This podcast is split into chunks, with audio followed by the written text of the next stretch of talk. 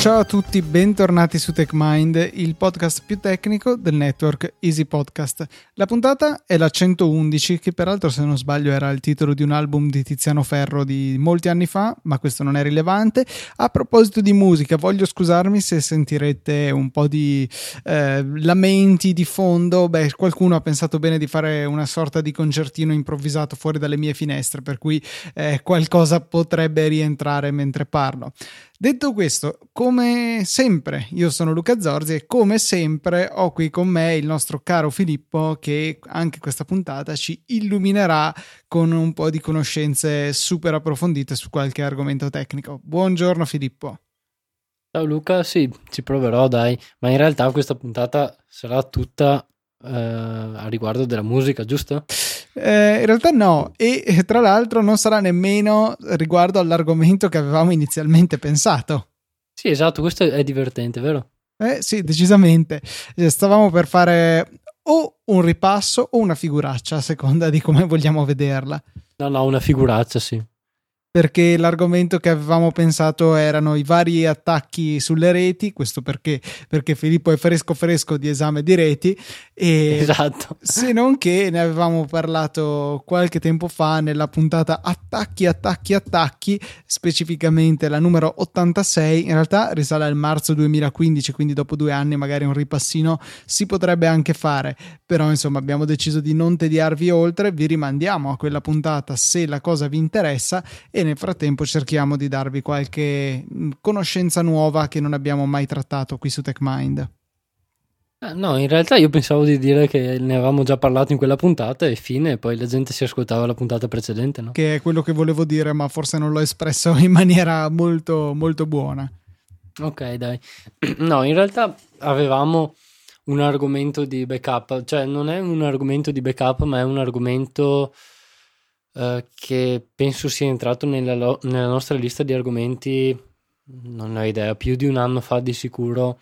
Uh, poi dovete sapere che mh, abbiamo questa lista condivisa uh, dove mettiamo gli argomenti e mediamente penso che il tempo di vita medio sia attorno all'anno e mezzo, due anni prima che effettivamente riusciamo a togliere un argomento dalla lista dopo averci pensato e aver detto sì, sarebbe interessante parlare di questo.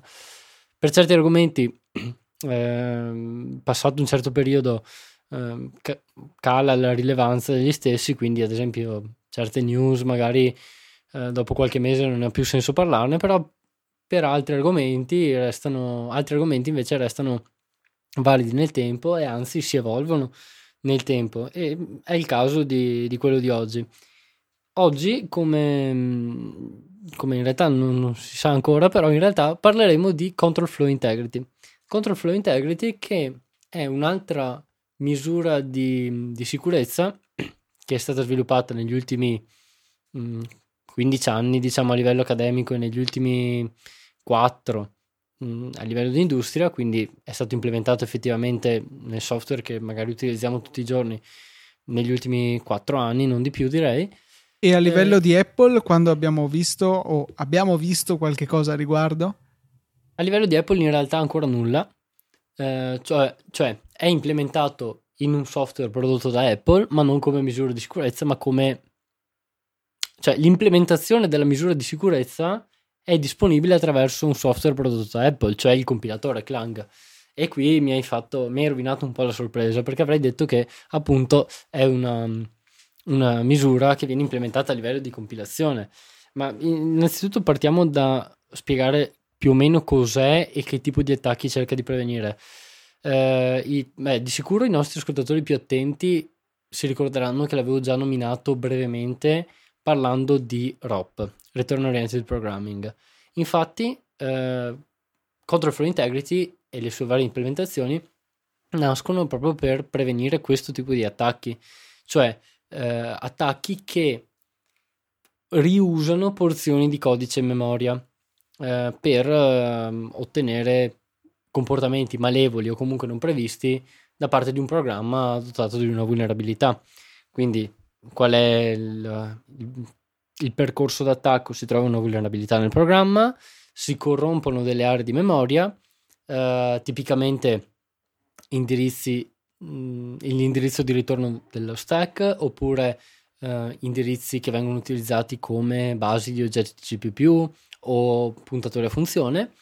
Eh, e eh, una volta corrotti questi, questi valori memoria si eh, causa un'esecuzione non prevista del programma che quindi va a eseguire pezzi di codice in memoria eh, in un ordine in cui non sono in un ordine nel quale non era stata prevista la loro esecuzione. Molto spesso questi pezzi sono eh, non sono vere e proprie funzioni, cioè non è che corrompendo un puntatore che dovrebbe puntare alla funzione A si corrompe e lo si fa puntare alla funzione B e si esegue quella funzione.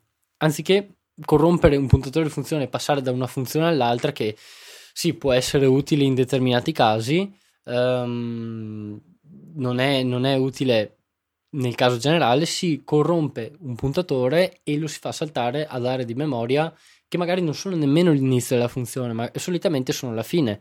Infatti una rope chain è composta da diversi gadget, eh, che, vengono, che è come vengono chiamati questi pezzetti di codice che vengono mh, mm, eseguiti in, in, ordine non previsto e, mh, mm, e appunto questi gadget vengono trovati dall'attaccante, vengono eseguiti durante l'attacco eh, e il programma compie delle azioni che non avrebbe dovuto compiere. Punto. Qual è il, l'idea di Control Flow Integrity? Beh, eh, l'idea alla base, l'idea astratta, generale di Control Flow Integrity è dire, bene, io prendo il codice sorgente di un programma, di tutto il programma, e qui ci torneremo in maniera più dettagliata dopo, e ehm, creo un grafo diretto di, di tutto il programma, quindi un grafo eh, che è un abbiamo, vabbè, penso di averlo già spiegato, ma è un oggetto matematico composto da nodi e, ed edge dove... Mm, non sono ehm, sicuro che ne avessimo parlato di questo argomento. No? Forse bene, ma comunque, in maniera veramente incidentale, ecco. Comunque un grafo è un modo, uh, è il modo più naturale per rappresentare un programma. Uh, rappresentandolo appunto come uh, c'è un esempio banale di un grafo che, che vediamo tutti i giorni, Luca? Uh, non mi viene in mente niente. Speravo in una tua illuminazione, ma in realtà ci stavo pensando anch'io. Comunque, essenzialmente i nodi potete immaginarli come de- dei cerchi e gli edge eh, come delle frecce che collegano i nodi e un nodo è semplicemente un punto all'interno del programma da cui si può passare appunto da un punto ad un altro attraverso un edge.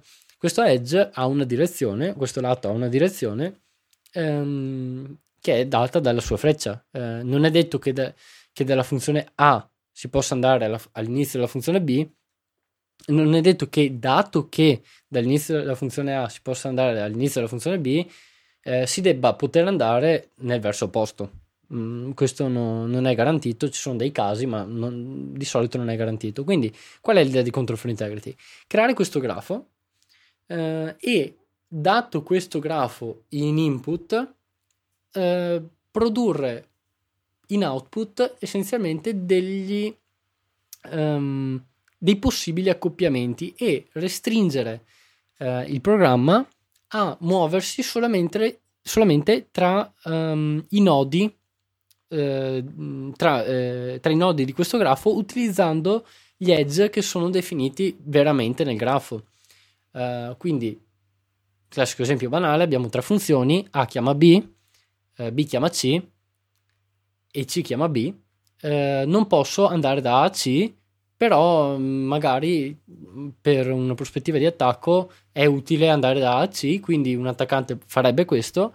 Mentre in un programma protetto con control for integrity, quindi a livello di compilazione vengono inseriti dei controlli ehm, nei punti di di salto, di, di branch, di, um, di, spostamento tra un nodo e l'altro che controllano, ehi ma io posso effettivamente andare da qui a qui? Oppure, eh, e questo si chiama forward edge, eh, cioè lato in avanti, un, quindi i controlli vengono fatti quando ci si sposta da una funzione ad un'altra che è stata chiamata da questa funzione essenzialmente e poi inserisco anche dei controlli che si chiamano backward edge, cioè eh, quando sapete benissimo che quando io chiamo una funzione al termine di, dell'esecuzione di quella funzione, funzione, quella funzione x ritornerà eh, al punto da cui è stata chiamata dalla funzione y, ad esempio, attraverso il return address che solitamente è mantenuto sullo stack. Eh, vengono appunto inseriti dei controlli anche su questi punti. Eh, tutto ciò ci porta a dire, bene, tutto questo è molto interessante, eh, non sembra neanche tanto difficile data questa spiegazione, cioè prendo un programma, creo il grafo di tutto, ehm, dico, vabbè, essenzialmente tu puoi andare in questi punti, controllo che quando salti da un punto all'altro stai andando effettivamente su uno di questi punti che, mm, che, che sono effettivamente target validi. Eh, introduciamo i termini di target e source, cioè source è da dove parte uno spostamento, quindi un edge, e target è dove arriva. Eh, va bene, tu puoi andare solamente in questi punti, quindi stai andando in un punto che non è in questo insieme, ottimo, eh, io termino il programma.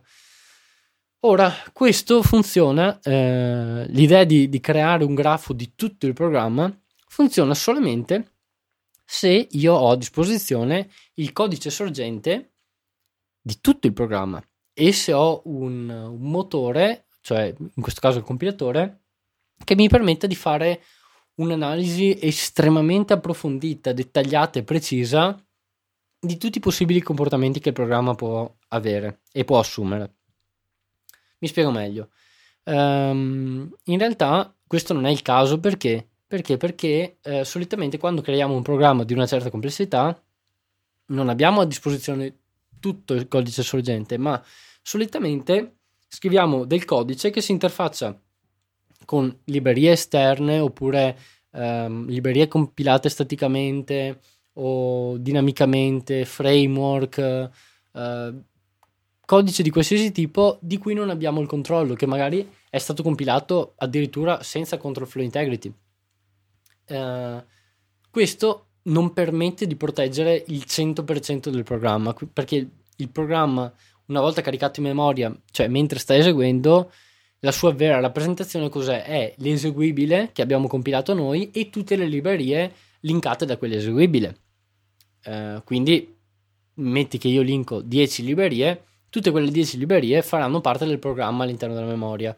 Se anche solo una di queste non è protetta da control for integrity, beh, il lavoro dell'attaccante è abbastanza facile perché um, essenzialmente quello che, quello che, succede è che um, io non posso prevenire salti dal, da quel codice, cioè dal codice di questa libreria a qualsiasi altro punto del programma perché non ho la più pallida idea di quali siano target validi o meno. Um, per lo scopo di questa puntata lasciamo fuori volutamente uh, tutte quelle soluzioni che aggiungono una specie di control flow integrity a runtime facendo analisi binaria Mm, di questo magari parleremo un giorno, non so quando.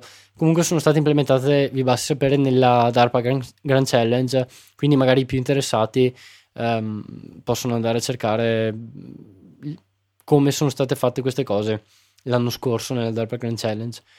Um, abbiamo detto sì, è un'idea interessante, previene il tipo di attacco uh, portato avanti da Return Oriented Programming, però è difficile in realtà implementare in maniera perfetta l'idea astratta.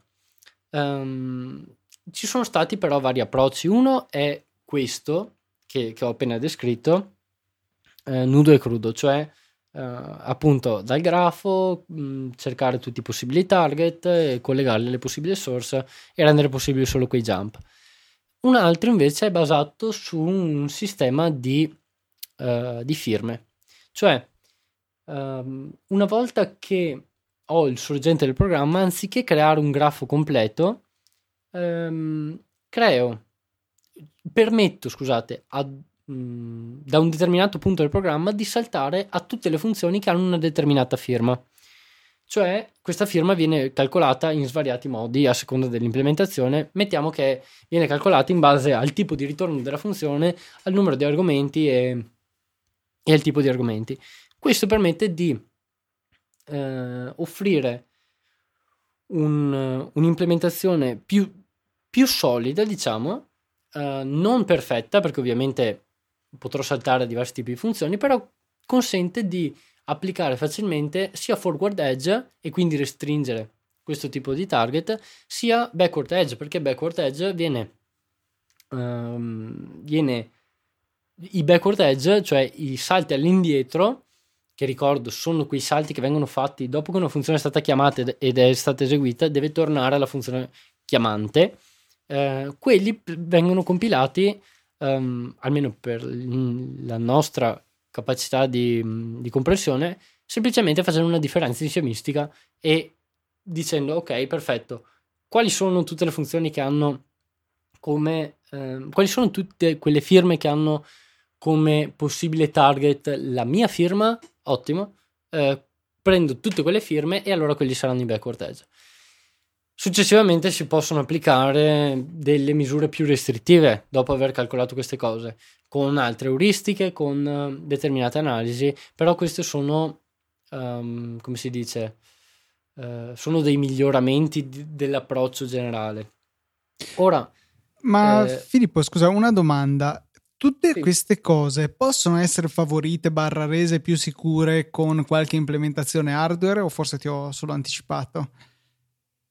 Non mi hai anticipato, però è una cosa molto interessante um, perché in realtà allora ci sono um, due modi in cui l'hardware può, può favorire questo, questo, tipo di misure di sicurezza, cioè control for integrity.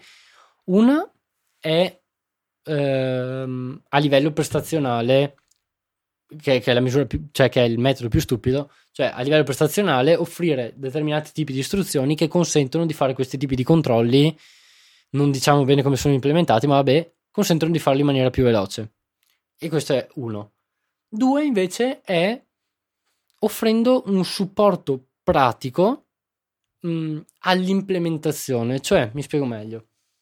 Uh, a partire da, dalle prossime generazioni dei processori ARM eh, attraverso una, un'integrazione stretta tra misura a tempo di compilazione e, um, e, e, e come si dice, miglioramenti hardware sarà possibile implementare un control flow integrity più stretto cioè, e eh, più difficile da bypassare.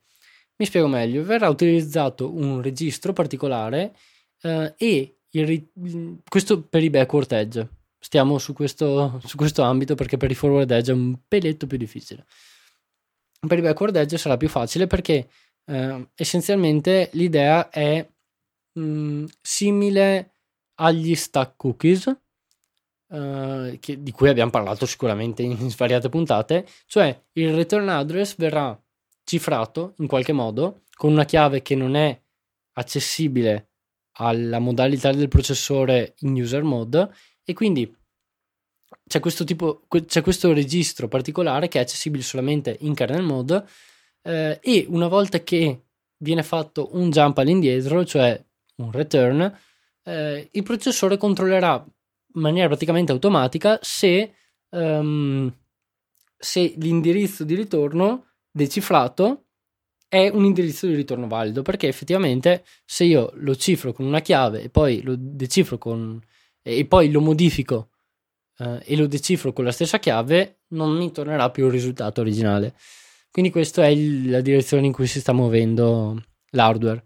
Poi in realtà devo dire che um, non ho approfondito benissimo tutto l'argomento soprattutto per quanto riguarda come um, come tutto ciò si rapporta agli oggetti CPU, alle V-table, ai, a meccanismi più complessi di spostamento da un punto all'altro del programma, ecco.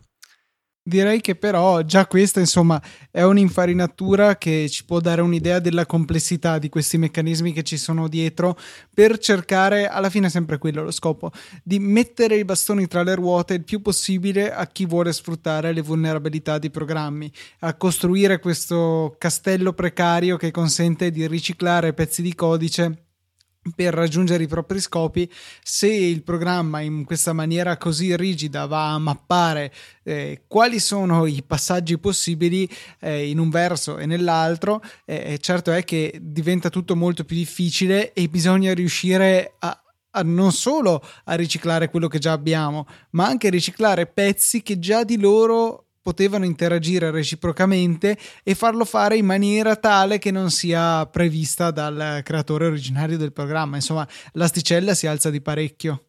Esatto, esatto, hai spiegato proprio in maniera, in maniera esatta, cioè far interagire pezzi di codice che potrebbero interagire tra loro, ma in un modo non previsto dal programma. Ci stiamo muovendo senza accorger- accorgercene sui cosiddetti data only attacks, cioè attacchi che vengono fatti sui dati eh, modificando particolari dati all'interno del programma, si costringe il programma a prendere azioni diverse. Um, certo, questo è possibile, però sì, eh, è diciamo una misura, è un, come dire, è un livello sopra di astrazione rispetto a semplicemente corrompere aree di memoria e redirigere il control flow di un programma.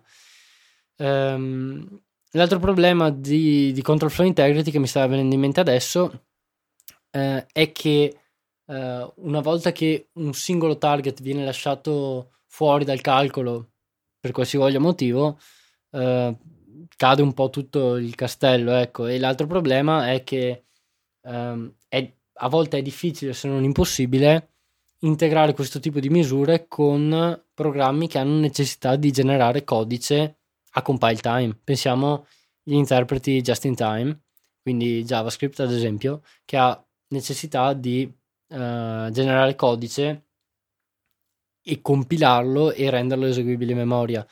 È possibile implementare control flow integrity, certo, eh, basta istruire il, questo tipo di compilatore, tra virgolette, a inserire i controlli anche lì. Uh, magari è troppo costoso a volte, magari non è possibile in tutti i casi per qualsivoglia motivo, non lo so. Um, quindi sì, anche questo è un ambito, un ambito comunque molto complesso uh, e, che, e, che, è molto difficile analizzare, ecco.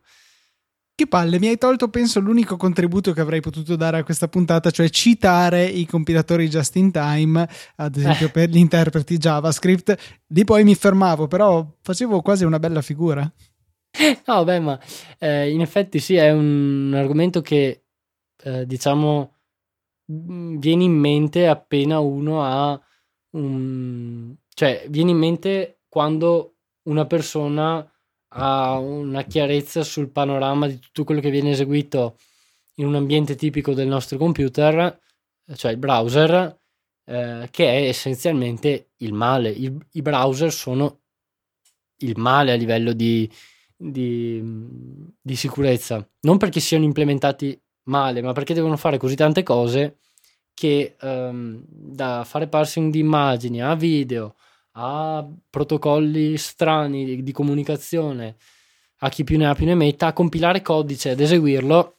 Quindi sì, eh, l'idea è che non, non, è che semplicemente con questa nuova misura, nuova tra virgolette, sarà possibile eliminare classi di attacchi e, e mh, rendere al 100% sicuri i programmi. No, è sempre importante avere questo approccio di defense in depth, cioè ehm, vari layer di difesa, vari, eh, varie mitigazioni eh, e appunto queste misure di sicurezza devono collaborare tra di loro e, e costruire essenzialmente una barriera sempre più forte stando insieme, non agendo ognuna per conto suo non vale per tutti i casi, però essenzialmente basti pensare a, a SLR ed app. Eh, senza l'una l'altra non è molto utile.